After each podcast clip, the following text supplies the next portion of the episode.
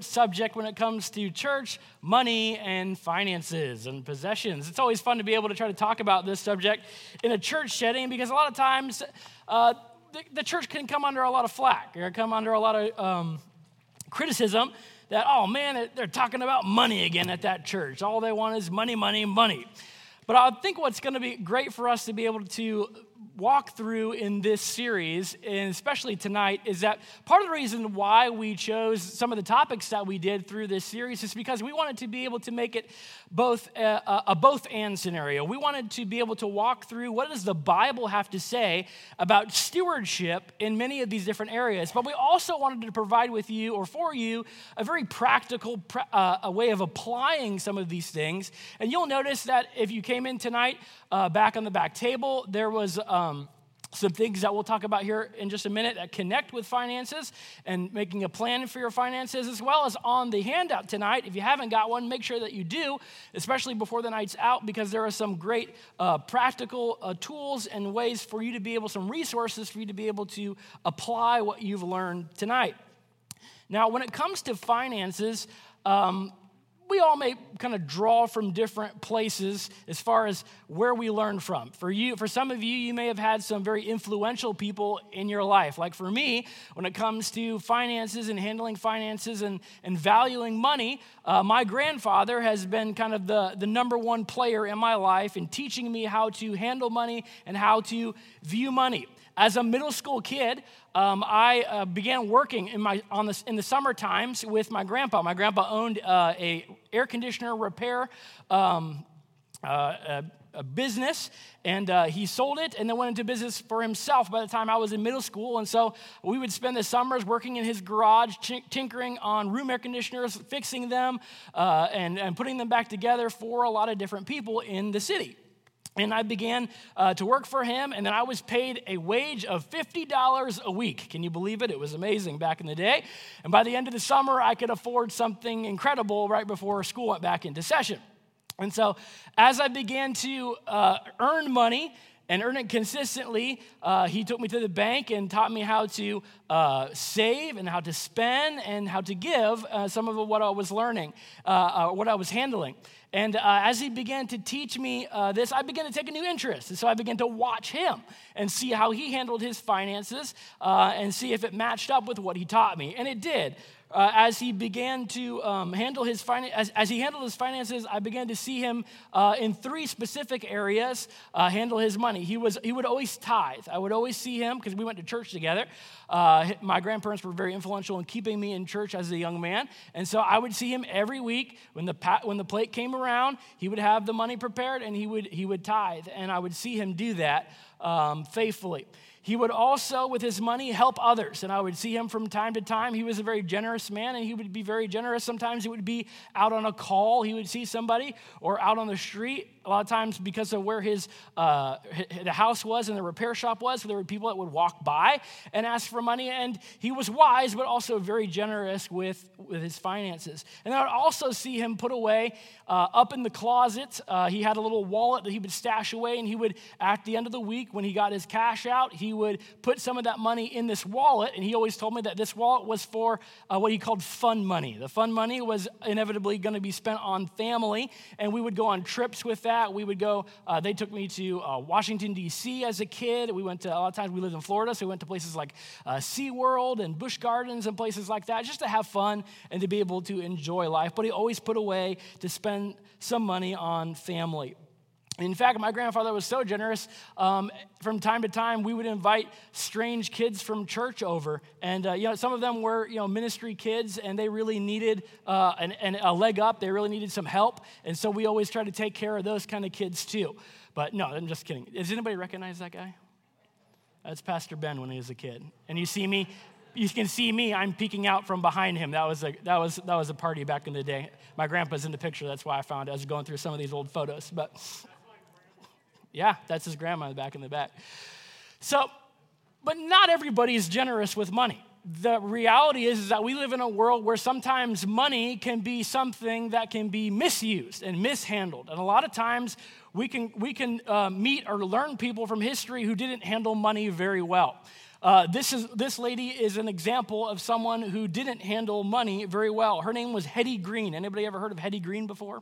Hetty Green, uh, back in the day, uh, she was a, a kind of a miser when it came to money. In fact, if you read her story, as I was doing some some this week, you come to find out that she actually loved money so much uh, that uh, her parents bought her uh, an outfit to be able to start courting and then to date and then to marry, and they bought her a collection of of of, of uh, outfits.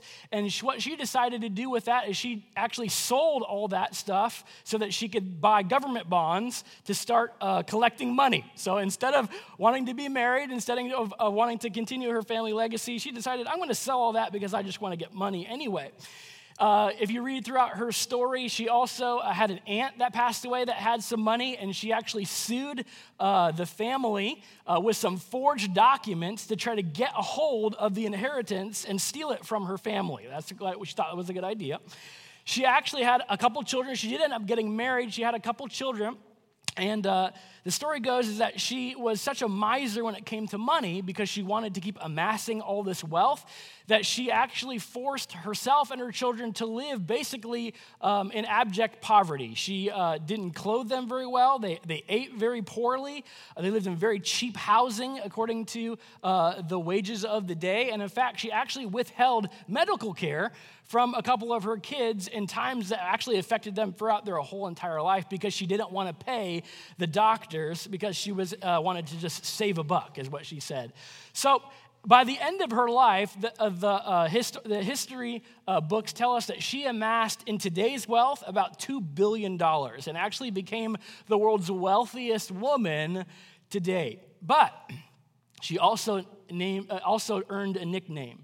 And her nickname, she would be remembered in history as as Hetty Green, the Witch of Wall Street was her name. So that's not the kind of legacy I want to leave when it comes to finances, and that's not the kind of legacy I want to have when it comes to my family and, most importantly, to honor my God with the things that he has given to us.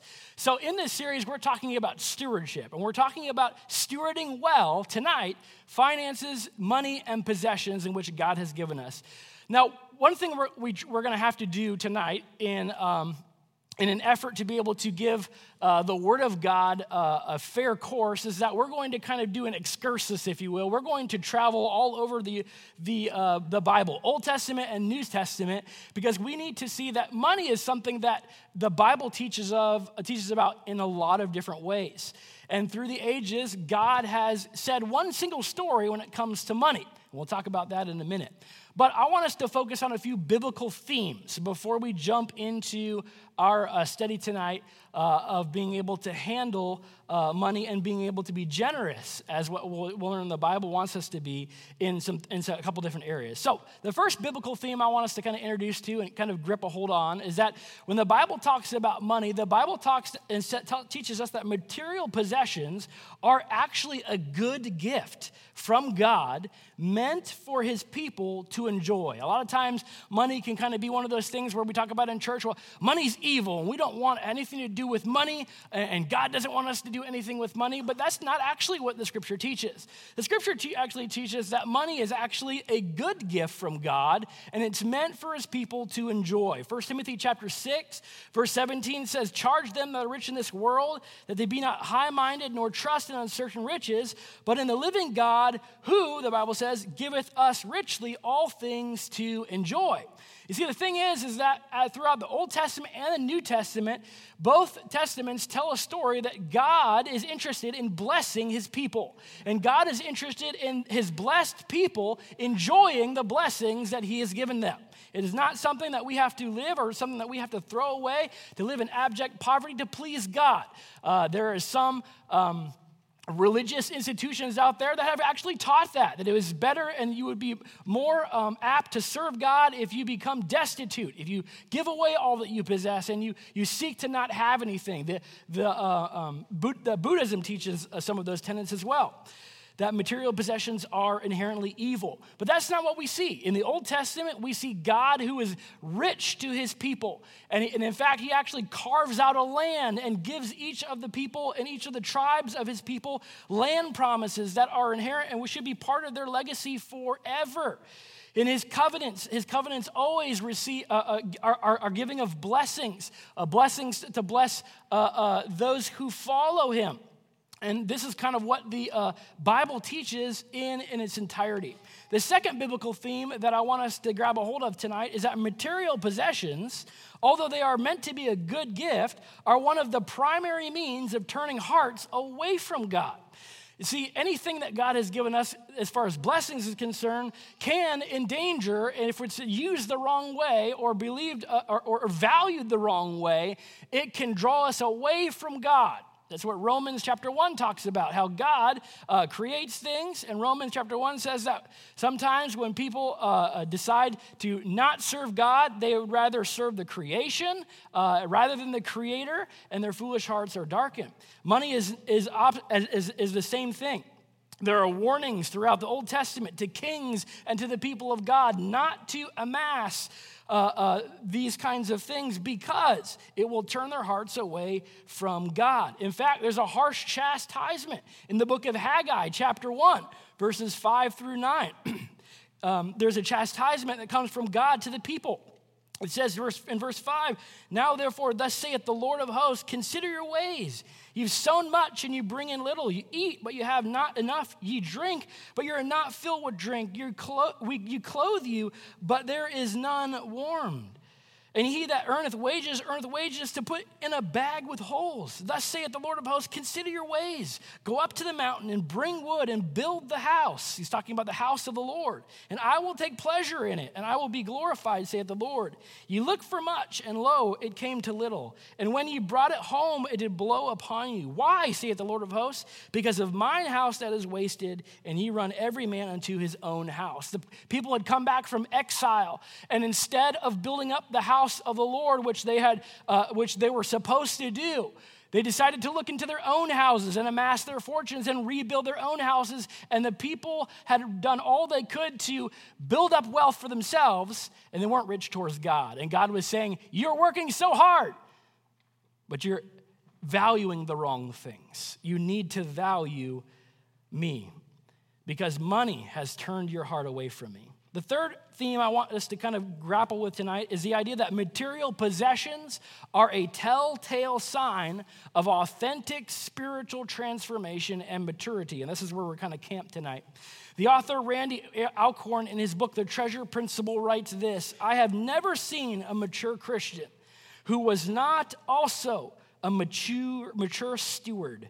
Giving is a part of growing." And here's where I kind of want to dive in tonight with this point. That we, if we're going to steward well the things that God has given us, that is money and possessions, if we're going to steward our finances and possessions, it needs to be expressed in three areas generously. If you have your copy of your scriptures, I want to invite you to open up to our first scripture tonight, and that's Luke chapter twelve. Luke chapter twelve, as we look at our first point, that if we're going to be stewarding our finances well, we need to be generous in three ways. The first way is we need to be generous towards God. We need to be generous towards God. Luke chapter twelve, verses fifteen through twenty-one say this: "And he saith unto them, take heed and beware of covetousness, for a man's life consisteth not in the abundance of things which he possesseth. And he spake a parable unto them, saying, the ground of a certain rich man brought forth plentifully. And he thought within himself, saying, what shall I do? Because I have no room where to bestow, bestow my fruits. And he said, this will I do. I will pull down my barns and build greater, and there will I bestow all my fruits and my goods. And I will say unto my soul, soul, thou hast much goods laid up for many years. Take thine ease, eat, drink, and be merry. But God saith unto him, thou fool, this night thy soul shall be required of thee. Then whose shall those things be which thou hast provided? So is he that layeth up treasure for himself, and is not rich towards God." I heard a story about, about a young man. He's about eight years old. He went to a soccer game with his uncle. And his uncle loved him, and he was one of his favorite nephews.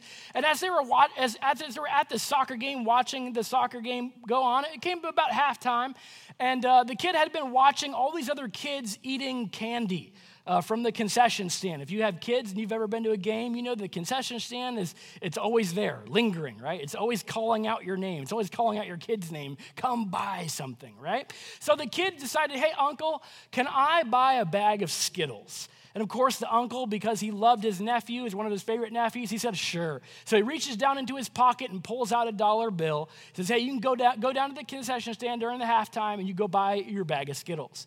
And of course, the kid goes down, he buys his bag of Skittles, and he comes back and he's happily prancing around. He's already teared open that plastic bag and he's shoving those Skittles in his mouth. And if you've ever eaten Skittles at a rapid pace as a child, you know that can, that color begins to smear all over your mouth and all over your hands. It's not like M and M's promise. Light and melting in your mouth and on your hands. Skittles gets all over the place, right? And so as this kid's sitting here uh, munching on that sugary snack, the uncle is sitting there and he's kind of watching his nephew devour these Skittles. And man, he's thinking, Skittles are, are really good. I think I'd, I think I'd want one of those. So he looks over to his nephew and he says, hey, can I have one of those Skittles? And the nephew looks up at him, looks down at the Skittles and goes, no way, uncle, they're almost gone. And the uncle was floored. He's thinking to himself, now wait a minute. I'm the one who gave you that money. I'm the one who paid for those Skittles. Those Skittles are actually rightfully mine. And I'm like ten times bigger than you, so I can just rip those Skittles out of you. And this is kind of what's going through his, his mind, right? Now the uncle doesn't say anything, and the kid goes on to devour the whole bag of Skittles. And you might think, well, that's... what a horrible child, right? Why? How would, how would somebody ever do that? Why would somebody ever be like that to somebody who had blessed them so much? But hold up, wait a minute. The reality is, is that you and I can sometimes be like that towards God. You see, the Bible says that God is the one who's given us all good things. James tells us in James one seventeen that every good gift and every per- perfect gift cometh down from where? Above. Cometh down from the Father of lights, whom there is no variableness, neither shadow of turning. See, the reality is, is that we, even as Christians, we receive every good and gracious thing. It all comes from God. And a lot of times, if we're not careful, if we don't have the right kind of mentality, if we are not generous towards God, and that is a value that we value, a lot of times we can go out setting out to consume all that we have and all that God has given when the ultimate ownership of those things is not us, but God. James goes on in particular, in particular concern in his uh, uh, epistle by telling us a little bit about how he viewed money and possession, so how God views it. And the entire chapter two of James is actually kind of a a, a, a, a very uh, intricate t- uh, um, demonstration of how we are to handle finances, when, and particularly when it comes to those who don't have, and particularly in reference to the poor, to the needy, to the fatherless, to the widow, and to the destitute. And in fact, James goes so far as to say this is a proof of our authentic faith, of how we handle our finances towards those who need it. John, I think I think John and I probably would have been pretty good pretty good buddies. I was talking with um, a gentleman in discipleship on Saturday, and we were looking through First John. I love how John is just, he's one of those guys where he's just so black and white. When you read his epistles, uh, he's just he just he just lets it fly, if you would. Uh, he, he's uh, um, he's constantly uh, uh, just laying it out like it is. And John in his epistles, he goes one step further than James. In First John chapter three, verse seventeen, here's how John puts it. He says, but whosoever hath this world's good, and seeth his brother have need, and shutteth up his bowels of compassion from him, how dwelleth the love of God in him? In other words, he says, if you have, and your brother or sister in Christ is a have-not, and you decide, I'm keeping it for myself, you don't have the love of God in you. That's pretty straightforward. But that's what John had to say on the subject. You see, we're talking about being generous towards God. You're saying, Corey, that sounds like, you're talking a lot like you're being, talking about being generous to others. Well, we'll get there. But when we say generous towards God, what do we actually mean? Because it, does when I say generous towards, does God like is he like poor? Like, does he does he need our money? Like, is he kind of like a beggar? And so he wrote part of this book to like make sure he gets his his stuff, right? Is is that is that what we mean when we say generous towards God? Well, I've already heard some of you say, no, of course not. God is not a beggar. God, God is not in need of our dollar bills. God is not in need of our money as if he was somebody who was in need. But here's the thing. When we're talking about generosity and being generous towards God, generosity over throughout the scripture has always been connected, both Old Testament and New Testament, to our obedience and display of our dependence upon God. You see, in the Old Testament, God, in part of his law, created what we call the tithe. Now, the full tithe is actually a little bit different than what we practice in the New Testament age. The full tithe, as recorded in the books of Numbers and Deuteronomy, was actually three tithes. There were three tithes that were collected. One was a ten percent tithe that was given to the temple and to the Levites. That was how God sustained the Levites, because the Levites didn't work secular jobs. Their job was to maintain the religious ceremony and the temple cult. And so in ten per, the ten percent of that went to the, the Levites, to their tribe, and to the administration of the temple. Then, in Deuteronomy chapter fourteen, God gives another tithe, another ten percent of the income that was supposed to be given to offset the costs of the festivals that was um, taken, that was uh, seen or, or, or practiced by the people of Israel. So when the people gave, they gave ten percent to the temple and to the Levites, ten percent to offset the cost of the um, festivals. And then Deuteronomy fourteen, that same chapter, this tithe was collected every three years, but for one year, it would equal about thirty-three point three percent. It was another ten percent. So every year, uh, three and a third percent was given to the poor. So when you add all that up, the Old Testament tithe was actually twenty-three point three percent of your income. Now, who wants to practice the Old Testament tithe, right? Of course, no, nobody, I don't see anybody's hand raised, right? Of course not. Well, praise the Lord that we're not under the Mosaic law, right? We're not under the Mosaic law where we have to bring in our tithes of our mint and our cumin and all that kind of stuff. Thankfully, Jesus Christ has fulfilled that Mosaic law in himself. But here's what's cool. Although we're not required by the letter of the law to bring in twenty-three point three percent of our income every week to the church, we live in a time that is exciting, because now in the New Testament, no longer is the tithe the finish line of generosity. That was kind of the finish line of generosity for the people of Israel. Now we live in a time where the tithe is now the starting line of our generosity. We live in a time where we experience the blessings of God in such miraculous and amazing ways that now we're unleashed, not to be generous because a law tells us to be so, but because we've been blessed to be a blessing. And so now in the New Testament age, we have been unleashed, and now the tithe is the starting line rather than the finish line for our giving. The principle of generous, or what we call hilarious giving, is seen in the New Testament. And to be honest, it overwhelmingly, proportionally, overwhelmingly, uh, uh, uh, it, it shows up in the teachings of Jesus. In the parables of Jesus alone, we find the principle of generous giving exemplified in such stories as the, the, the tale of two debtors, where one is forgiven much and some forgiven little, and then that person wants to go after that person. All about, all about finances and about handling them. Even the parable of the soils, the Bible says that Jesus, when he goes and talks about the soils, he talks about the one that's that's that cut that is. Um, sprouts up, and then the, the weeds uh, begin to choke it out. Jesus says that those weeds are wealth and a desire for possessions. Jesus tells the story of the hidden treasure field and the pearl of great price, talking about how we should sell all we have to obtain that. Jesus talks about the unforgiving servant.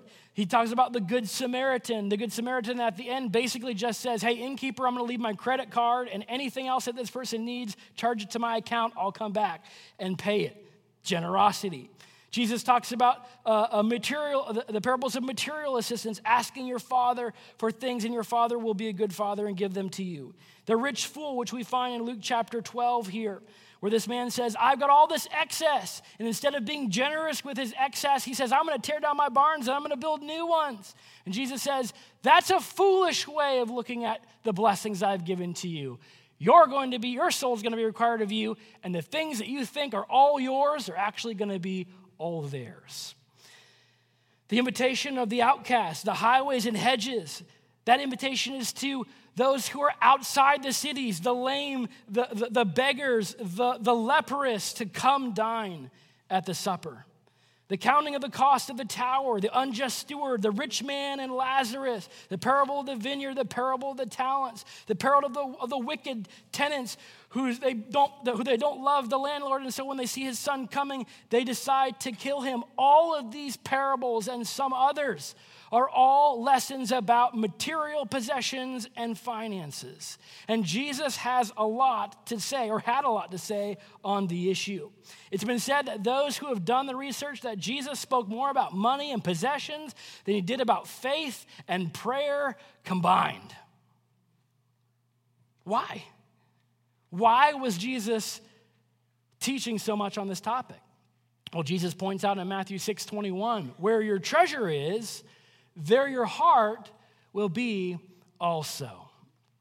In the Lord's Prayer, which is also in Matthew chapter six, Jesus prays this prayer and he says, give us this day our daily bread. Now, it's interesting that word daily is actually only used twice in the New Testament, both in the Lord's Prayer, one in Matthew and one in Luke. And what's incredible about this phrase, which is translated in Greek episeos, which roughly means, or is translated, the day to come, would have struck a chord with his Jewish audience. Because as they heard this, give us what we need for the day to come, their minds would have hearkened back to the people in the wilderness. When they were in need, God rained down manna from heaven.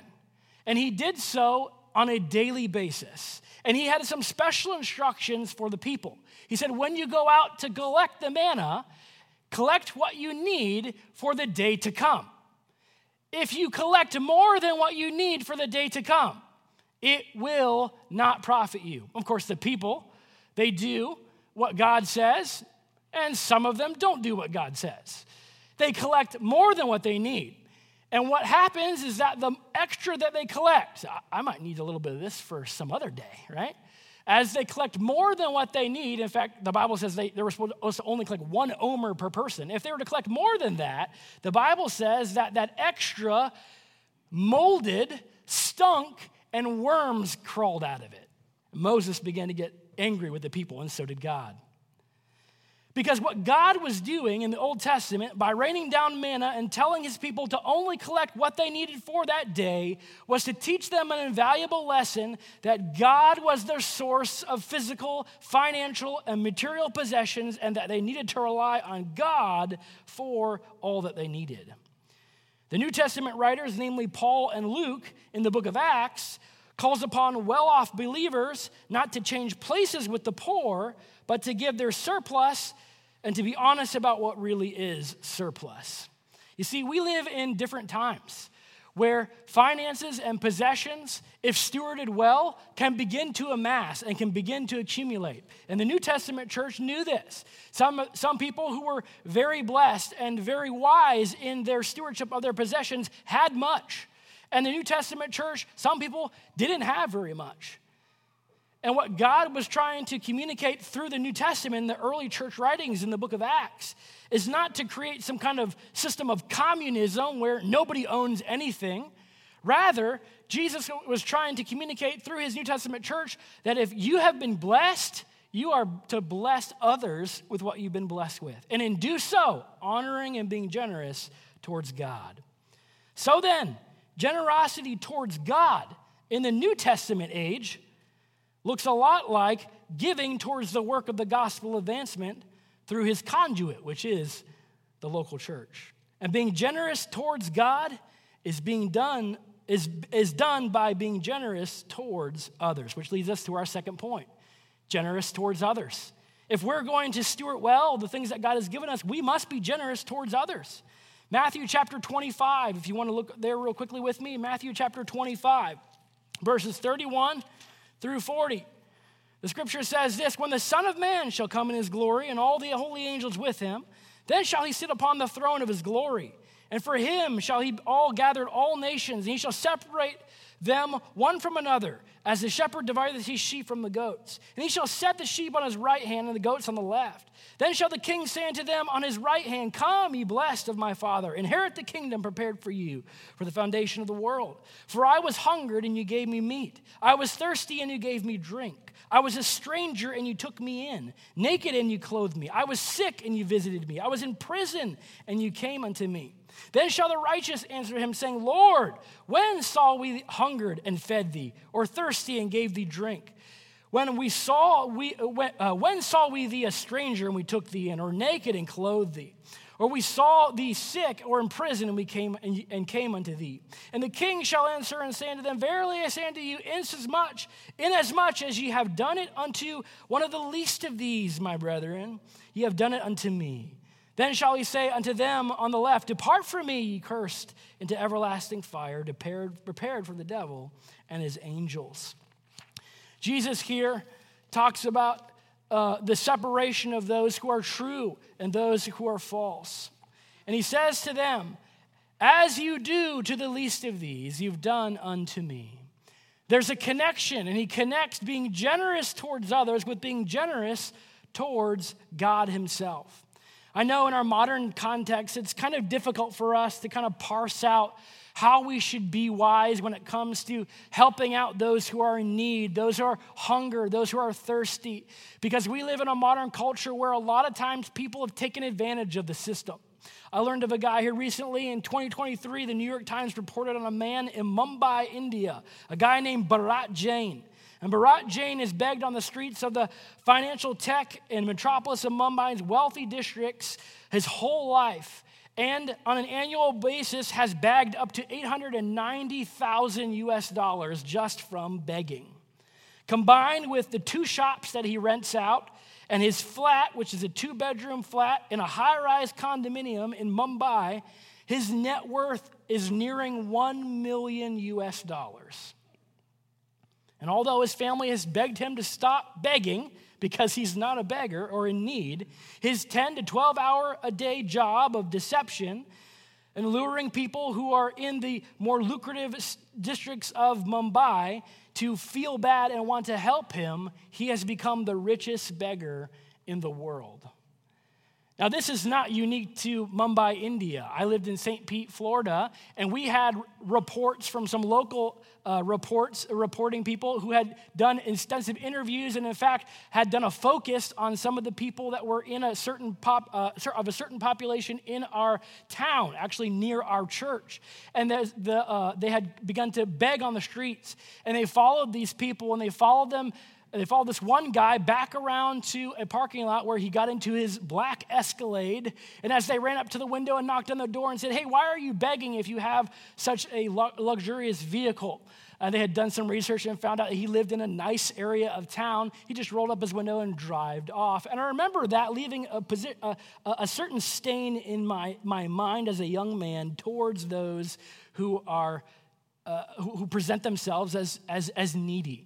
And maybe you, like me, you've, you've heard these kinds of stories. If you experience this kind of deceit where someone has taken advantage of your generosity, and sometimes you're wondering, well, how exactly should I be rich or be generous towards those who are in need or towards others? Scammers are out there. But I want to tell you that scamming and scammers is nothing new. In fact, Jesus ministered to one of the greatest scammers of his time. In fact, the Bible says that he was a chief of the scammers, also known as publicans or tax collectors in his time, a man by the name of Zacchaeus. And Zacchaeus was the ultimate scammer of scammers. And after spending a little bit of time with Jesus and having his heart changed, Luke chapter nineteen, verse eight, Zacchaeus stood and said unto the Lord, "Behold, Lord, of the half of my goods I give to the poor. And I have taken anything from any man by false accusation, I restore him fourfold." On top of what Zacchaeus had stolen, He was going to return. He was going to give away half of his goods to the poor. Now, while this response isn't necessarily prescriptive, where Jesus in the New Testament isn't necessarily telling you, you have to give half of what you own to the poor. That's not what the Bible's trying to teach. It is descriptive in how we should be generous towards others. You see, our, because you see, our generosity towards others displays a life that is managing well the resources that God has blessed us with. And on a practical note, the second theme we looked at, how sometimes money and finances and possessions can be a way to take us off track and away from God. Giving to others actually provides an outlet for us who have been blessed in this world to return to the homeostasis, if you will, of having neither gross abundance nor extreme poverty. An unknown artist by the name of Agar, son of Zacchaeus, in the book of Proverbs chapter thirty, wrote this in verses eight and nine. He says, "Remove far from me vanity and lies. Give me neither poverty nor riches. Feed me with food convenient for me, lest I be full and deny thee and say, 'Who is the Lord?' Or lest I be poor and steal and take the name of my God in vain." In light of the totality of what the scripture teaches about money and possessions, one principle stays the test of time, and it's this: in God's estimation, people always take priority over prosperity. For sake of time, let's look at our third our third lesson tonight. The third way we can be generous is, is by being generous towards family. Generous towards family. Another scripture that gives us some insight into God's wisdom is Proverbs chapter thirteen, verse twenty-two. Turn there if you'd like. But it says, "A good man leaveth an inheritance to his children's children, and the wealth of the sinner is laid up for the just." You see, in this proverb, we have two distinct placeholders. We have the good man and we have the sinner. The, the idea of the inheritance in Old Testament time was a combination of generational wealth that continued to accumulate and was passed on by the inheritance to the next generation. It included land, it included possessions, it included children. However, it also, by definition, included morality, ethics, titles, and reputations in the culture, what some might label today as a legacy. These two types both amass an inheritance. The rich man, the Bible says, gives it to his children's children. That's his grandchildren. The sinner lays it up in store for himself. And the lesson that is to be learned from this piece of wisdom literature is that those who amass wealth and inheritance for themselves, ultimately, God uses to enrich the godly. That's what it says in Ecclesiastes chapter two. Solomon, who is the wisest man, takes on the form of a preacher. In Ecclesiastes chapter two, twenty-six, he puts it this way: "For God giveth to a man that is good in his sight wisdom and knowledge and joy. But to the sinner he giveth travail, to gather and to heap up, that he may give," watch this, "to him that is good before God. This is also vanity and vexation of spirit." It's sometimes understood in our Western mindset that when it comes to retirement, the end of our life, the amassing of our fortune of our lifetime, that our monetary sum is something like a fireworks spectacular at Disney's closing, where we spend every dime that we've amassed in our retirement on us, and we blow it all before we bite the big one. And I want to tell you that this kind of mindset is short-sighted when it comes to what can happen if we grasp a hold of good stewardship for the cause of the gospel. Because when we do when we do this, I've heard people say things like, "Well, my kids, they're just going to figure it out like I did." Man, I want to tell you that if you're one of those people that your mindset is, "I'm going to burn out like a firework. I'm going to spend every dime on me, and my kids, they can just figure it out like I did," you are inadvertently destroying momentum that your family can use to change the world with the possessions and finances that God has entrusted your family with to change the world and to affect people's eternal destinations. A well-known saying is, wealth is made and lost in three generations. You may have heard this. Shirt sleeves to shirt sleeves in three generations, we say in the U S. In Japan, they say rice patties to rice patties in three generations. In Taiwan, we learn to say it this way, fu bu guo san dai, which means wealth will not go past the third generation. Same idea. One of the most well-known generationally wealthy families is somebody you, or it's a family you may recognize, the Rockefeller family. The Rockefeller family is now in its seventh generation from the first John D. Rockefeller, and they still have a generational legacy to pass on to the next generation. In an interview, they pointed to four con- contributing factors. You can see them on the screen listed here. Now, I'm not saying that it's God's design for you to be the Christian version of the Rockefeller family. That may not be you. But what I do want to encourage you to wrestle with is the idea and the possibility that you can handle and steward your finances in such a way that you can begin, maybe for you, this you're the first generation that might ever think this way, but you can begin to steward a momentum of generational giving, generational inheritance, and sending to the next generation an inheritance of gold and silver and godliness to handle both of those things, so that you can begin to make a huge difference in the kingdom of God. You say, well, that kind of sounds like, Pastor, that kind of sounds like you're trying to say, like, uh, this is like, like God wants you to be wealthy, and so we need to like keep working and be and be wealthy, like a prosperity kind of gospel. That's not what I'm saying.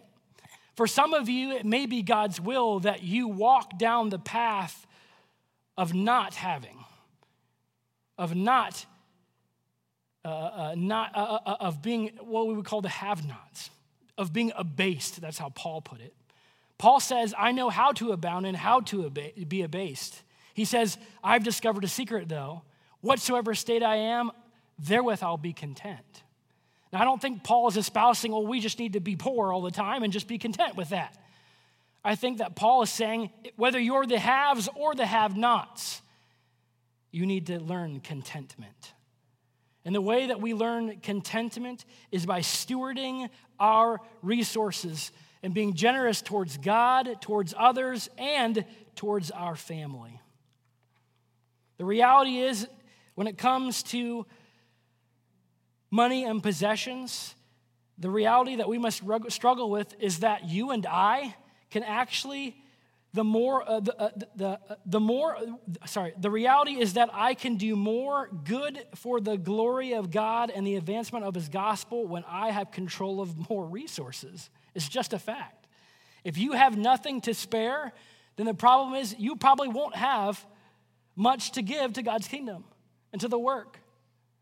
That doesn't mean that you can't do anything, but if you have more and you steward it well, the reality is, is that you can do more for the kingdom of God.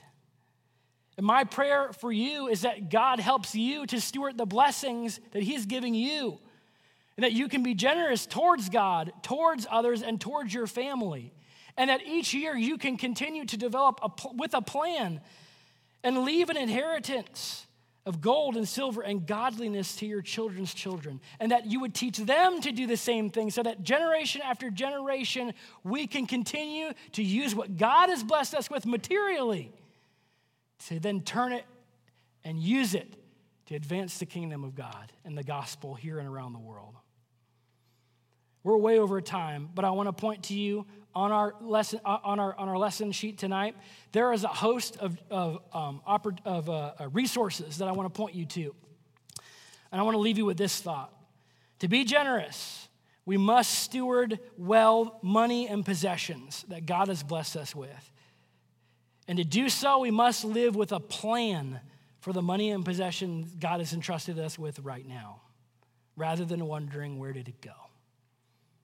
That's what I want to challenge you with tonight. There are some tools and resources available in the back as well as on your sheet that can help you walk through uh, what we call a budget. Our family uses a zero-based budget, but we account for every nickel and dime that comes into our household, and we give it a name, We make sure that we are generous towards God first with that, generous towards others through our giving, and then generous towards our family through saving, and then we spend the rest.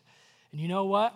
If you handle what God has given to you by being generous to God, generous to others, and generous towards your family, you will see a momentum that will maybe even take this world by storm in your generation, because God has been blessing us to be a blessing to others. Would you bow your heads with me as we go to the Lord in prayer in a time of reflection? If God has spoken to you, I know this lesson has been somewhat